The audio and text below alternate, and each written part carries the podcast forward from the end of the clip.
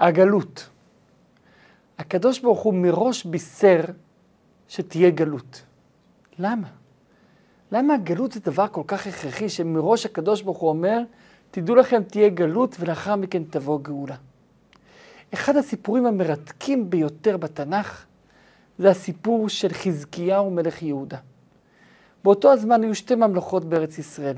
ממלכת ישראל היה להם מלך רשע בשם פקח בן ירמיהו, וממלכת יהודה ששלטה על שני שבטים בלבד, אבל היה להם מלך צדיק, חזקיהו מלך יהודה. ישעיהו הנביא מתנבא שסנחריב מלך אשור יבוא ויילחם נגד ישראל ויגרש את עם ישראל מהארץ, אבל את יהודה הוא לא יצליח ושם הוא ייפול. סנחריב שומע לנבואה הזאת, מגיעה שמועה לנבואה וסנחריב שומע. סנחריב אכן מגיע עם צבא להילחם בישראל, הוא מצליח להילחם בישראל, הוא מצליח לקחת את עשרת השבטים לגלות. הוא משקר עליהם, הוא אומר להם, תקשיבו, יש ארץ טובה כמו הארץ שלכם, בואו, שווה לכם לבוא. עשרת השבטים הולכים, נעלמים, ועד היום, אנחנו לא יודעים מה איתם, עד היום הם לא חזרו. כל עם ישראל של היום זה מורכב בשני שבטים וחצי, יהודה, בנימין וחלק משבט לוי, לא יודעים מה קורה עם עשרת השבטים הללו. הגמרא מסתפקת והגמרא חולקת, יבואו כשיבוא המשיח, לא יבואו. זה עוד סיפור בפני עצמו. ואז הוא ממשיך לכיוון יהודה. וכאן יש את הבשורה של הגאולה, יחד עם הבשורה של הגלות. הנביא ישעיהו, לאורך נבואות שלמות בספר ישעיהו, מספר מה יקרה כשסנחריב יבוא, מה יקרה כשהמשיח יבוא, איך יהיה המצב בביאת המשיח. ובין הדברים יוצא שישעיהו הנביא מתנבא על הגלות כתנאי הכרחי לגאולה. למה? למה הגלות היא תנאי הכרחי כל כך לגאולה? חייבים גלות בשביל שתהיה גאולה? אבל כדי להבין את זה, בואו נראה מה היה הסיפור המלא בין חזקיהו מלך יהודה לבין סנחריב. סנחריב מגיע לירושלים עם מיליונים של חיילים. הקדוש ברוך הוא נשבע שהוא אכן יבוא לירושלים ויילחם מול חזקיה ושם הוא ייפול. למה השם נשבע את זה? כדי שחזקיהו לא יגיד, ריבונו של עולם, לא צריך את הפחד הזה, לא צריך שהם ייפלו, כי עצם, אפילו שאני אנצח, ואני יודע שאני אנצח, עצם זה שיש פחד זה גם לא טוב, אני לא רוצה את זה. אז לכן הקדוש ברוך הוא נשבע כדי שלא יהיה אפשר לחזור. סנחריב סיים בדיוק להגלות את עשרת השבטים, הוא כבש מלא מדינות באזור, הוא היה בטוח שהוא ינצח את יהודה בקלות. ואז מגיעים אליו החוזים בכוכבים שלו. אומרים לו החוזים בכוכבים, תקשיב סנחריב. עם ישראל לפני הרבה שנים, כמה מאות שנה, הרגו את כהני העיר נוב. עד היום זה היום האחרון שבו עדיין יש עליהם העוון. אם תכבוש את יהודה היום, אתה תצליח. מחר אתה כבר לא תצליח, כי העוון של נוב כבר הסתיים. סנחריב שומע את זה, הוא מאוד האמין בזה. הוא לוקח את כל הצבא שלו ומתחיל לרוץ, לטוס מה שנקרא, לכיוון יהודה. הם נמצאים עכשיו בצפון שטח של מטה בנימין, הם עוברים את כל הערים של בנימין, את גבע, את ענתות, את הכל, והם מגיעים ליהודה. ואז הוא עומד על הר הזיתים, הוא רואה את ירושלים, לא כל כך גדולה. חומותיה לא כל כך גבוהות. הוא מתחיל לצחוק סנחריב ואומר, באמת, זה כל הסיפור הגדול, אני רק עובר עם החיילים שלי, אני דורס את העיר הזאת. לא צריך לעשות שום דבר. מחר נכבוש אותה. אמרו לו, לא, לא, מחר זה לא טוב, רק היום נוכל לכבוש אותה. כי היום יש עדיין עוון על עם ישראל. אומר להם סנחריב, עזבו, עזבו. מחר, היום אנחנו עייפים, רצנו כל הדרך, לעשות את זה מחר, באמת זה לא בעיה. סתם הגזמתם. טוב, באותו הזמן בירושלים רואים את הצבא בחוץ, מיליונים, והחבר'ה לחוצים, אבל חזקיהו יודע שהכל יהיה בסדר. וחזקיהו הולך לישון רגוע על המיטה שלו, יודע אין מה להילחם, השם הבטיח שהכל יהיה בסדר, הכל יהיה בסדר. ואז בלילה, הקדוש ברוך הוא אומר למלאכים, הם רוצים לפגוע ביהודה שלומדים תורה? הרי עשרת השבטים לא למדו תורה. אבל יהודה, כשחזקיהו קיבל את המלוכה לידיו, הוא קיבל את זה מאבא שלו, אחז, שהיה רשע מרושע. וכשחזקיהו מקבל את המלוכה לידיו, הוא נועץ חרב מבית המדרש, ואומר, כולם צריכים לשבת ללמוד תורה. אין כזה דבר, מישהו שלא ילמד תורה. והלכו ובדקו מדן ועד באר שבע ומגבת עד אנטיפטרס. לא היה אפילו ילד קטן שלא היה יודע את כל ההלכות, אפילו ההלכות הכי קשות של טומאה וטהרה. אז יש כל כך הרבה לימוד תורה אצל חזקיה, אצל הדור שלו, אין סיכוי שסנחריב ינצח אותם. הלך הקדוש ברוך הוא, ופשוט בלילה הרג את כל מחנה סנחריב בצורה כזאת שהגוף נשאר שלם ורק הנשמה יוצאת. כאילו כלום, לא קרה שום דבר. הגמרא אומרת שזה כמו, היה המוות, כמו המוות של נדב ואביהו, שנכנס ולקח להם את הנשמה, אותו דבר בדיוק קרה לכל הצבא של אשור, צבא סנחריב. בבוקר קמים מירושלים ורואים אין כלום. הנביא אומר, קדימה, תצאו, יש לכם מחנה שלהם ריק, תיקחו את השלל. הם אומרים, איך ניקח את השלל? כל אחד לעצמו או נתחלק לכולם? הוא אומר, כל אחד יכול לקחת לעצמו את הכל, כל מה שיש להם, שלל ענק. אומרת הגמרא, למרבה המשרה, המילה משרה בתורה זה הפירוש, אותה, אותו פירוש של המילה ממשלה. ממשלה זה מקום שמושלים, משרה זה מקום של שרים, זה בדיוק אותה מילה. בעברית של היום קצת שינו את זה, בתורה משרה וממשלה זה אותו דבר. למרבה המשרה ולשלום אין קץ.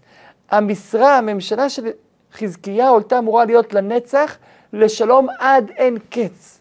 אומרת הגמרא, הקדוש ברוך הוא רצה שחזקיהו יהיה מלך המשיח, ואז תבוא הגאולה.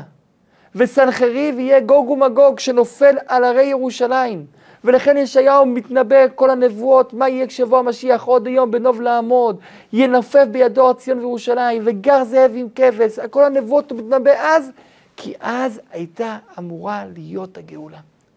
אבל בגלל שחזקיהו לא אמר שירה, תודה להשם, על זה שהצבא של סנחריב מת מבלי שהוא נקף אצבע, אלא הוא ישן במיטה ולא עשה שום דבר, בגלל שהוא לא אמר שירה, לכן פספסנו את הגאולה. ואז הגיעו המלאכים, הגיעו הארץ והתחילה להיות פה דרמה שלמה. הארץ הגיעה ואמרה, ריבונו של עולם, אני אגיד שירה במקום חזקיהו, רק כשהוא יהיה מלך המשיח שתבוא גאולה.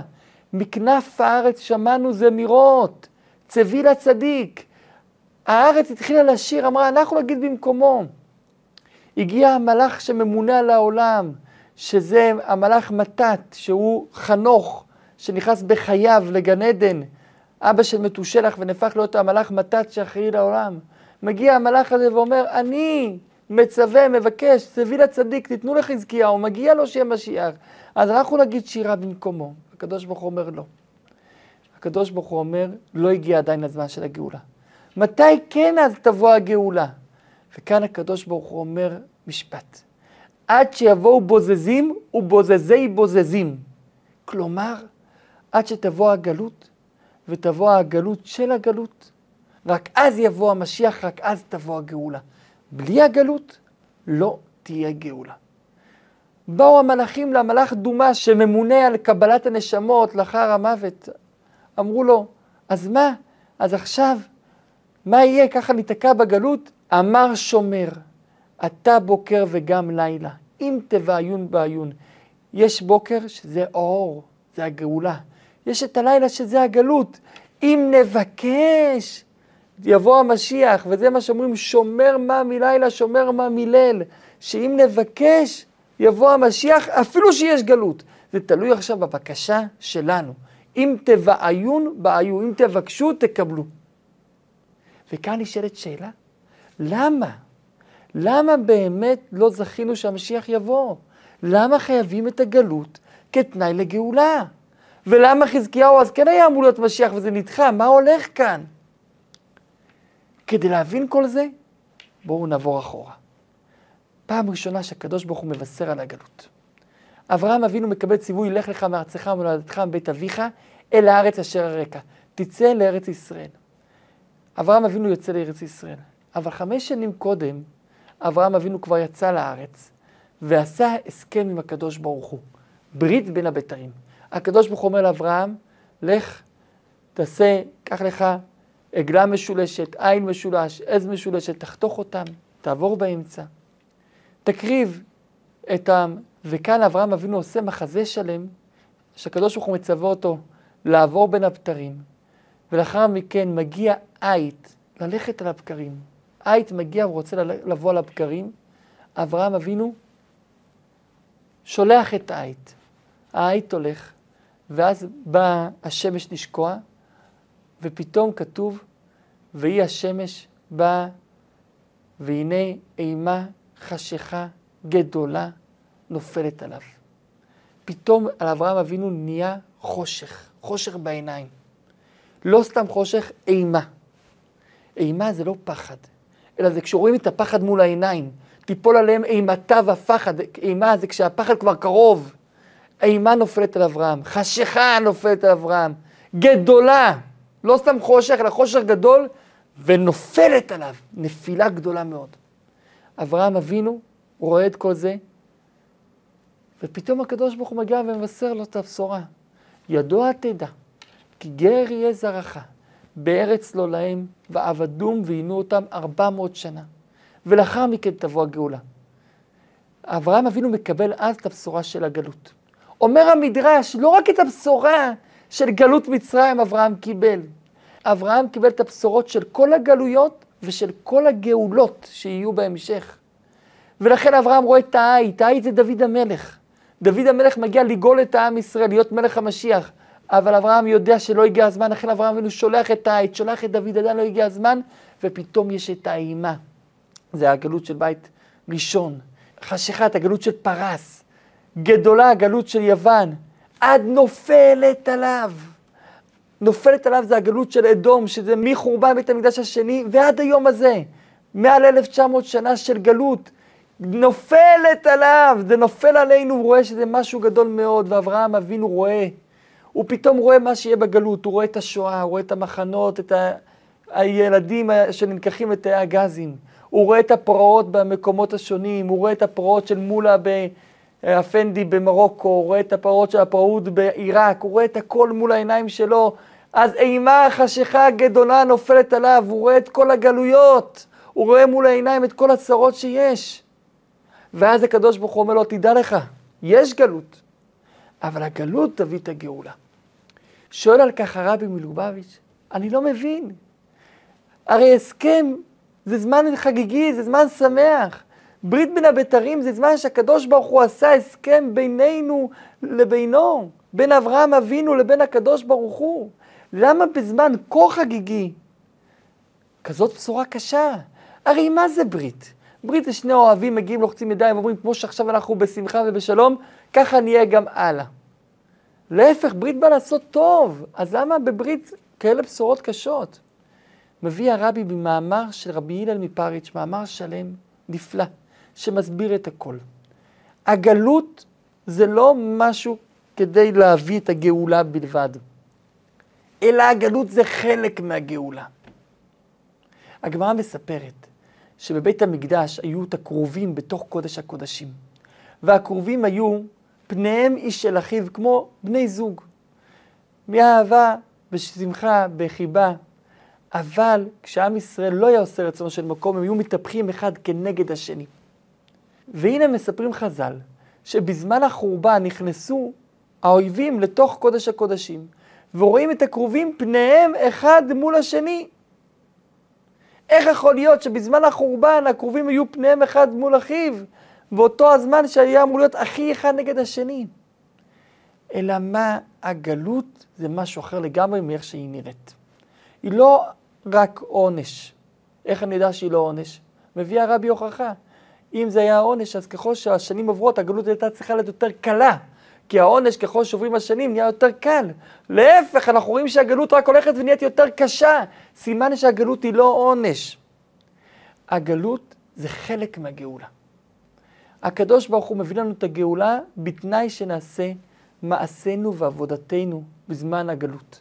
הגאולה זה לא שכר, אלא זו תוצאה, תוצאה מהעבודה שלנו.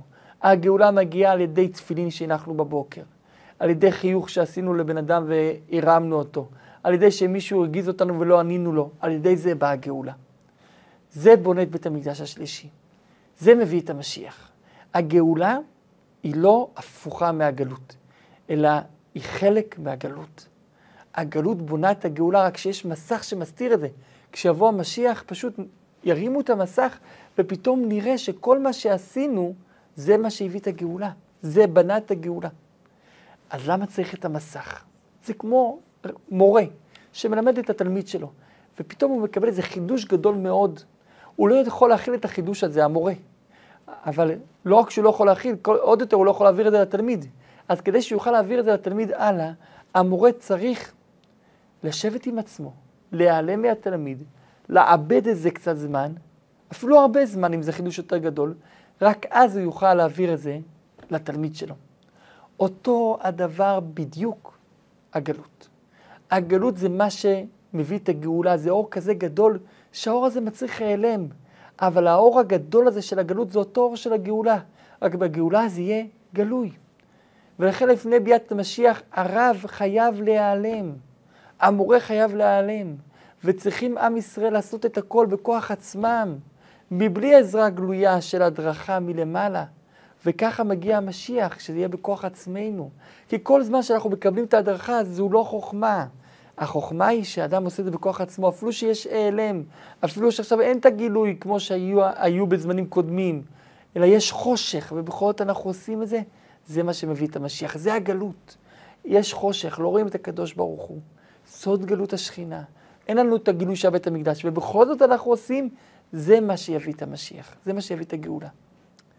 ולכן אברהם אבינו, בברית בין הבתרים, לא מקבל את הבשורה של הגלות, הוא מקבל את הבשורה של הגאולה. נאמר לאברהם אבינו, איך בונים את הגאולה, איך הגאולה תבוא. ולכן אצל חזקיהו, אומר הקדוש ברוך הוא לחזקיהו, רציתי לעשות אותך משיח, להביא את הגאולה, אבל עדיין לא מוכנים. אם לא אמרו שירה, אם לא הייתה הכרת הטוב מצד המטה, סימן שלמטה העם עדיין לא מוכן, סימן שאתם, חזקיהו וסיעתו, עדיין לא מוכנים. ולכן כדי שתהיו מוכנים צריכים לעבור גלות, אבל אם תבעיון בעיון, אם תבקשו, אם תהיו מוכנים, משיח יבוא, כי הגלות היא הכרחית, אבל אם העם יעשה את ההכנה מלמטה, יהיה אפשר לוותר על הגלות, וזה יהיה כתחליף של הכנה לעם. הגלות לא חייבת לכלול צרות. הגלות חייבת לכלול הכנה מלמטה. וכשהכנה תהיה טובה, העם יהיה מוכן, משיח יוכל לבוא. ולכן אם העם ידע להכין את עצמו בטוב, אז יהיה בטוב. הרבי אמר, דבר ראשון, אנחנו לומדים מזה כמה חשוב להגיד שירה, תודה להשם על כל דבר. פספסנו את הגאולה ואנחנו כל כך הרבה שנים בגלות, בית ראשון, בית שני, והכל בגלל שלא אמרו שירה, אז נתקן את זה כמה חשוב להגיד שירה. דבר שני, עלינו לזכור שהמשיח תלוי בבקשות שלנו. לבקש, אם תבעיון בעיו, לבקש. אומר החידה, רק בשכר זה שאנחנו מבקשים, מגיע לנו שיבוא המשיח ונקבל את זה. פשוט לבקש כל הזמן. לבקש ולבקש. ודבר שלישי, זהו, מספיק, די לגלות. יצאנו ידי חובה של כל הנבואות, די ויותר עם כל מה שהיה. השואה וכל הצרות וכל הצרות בארץ ישראל, זה די ויותר, די ויותר. יצאנו ידי חובה מכל הכיוונים. שיותר לא יהיו צרות, שיותר לא יהיו קשיים בגלות, שנזכה כבר לגאולה. לא סתם גאולה, לא גאולה חלקית כמו שהיה אצל חזקיהו, שסנחריב נפל עם הצבא שלו והייתה גאולה חלקית, אלא גאולה שלמה, גאולה אמיתית ושלמה. נתחזק ברגעים האחרונים של הגלות, נאמין ונקווה שמשיח יבוא, ובעזרת השם יהפכו כל הימים האלו לששון ולשמחה. נוסיף באהבת ישראל, שהחורבן קרה בגלל שנאת חינם, ונזכה לגאולה בעזרת השם במהרה בימינו.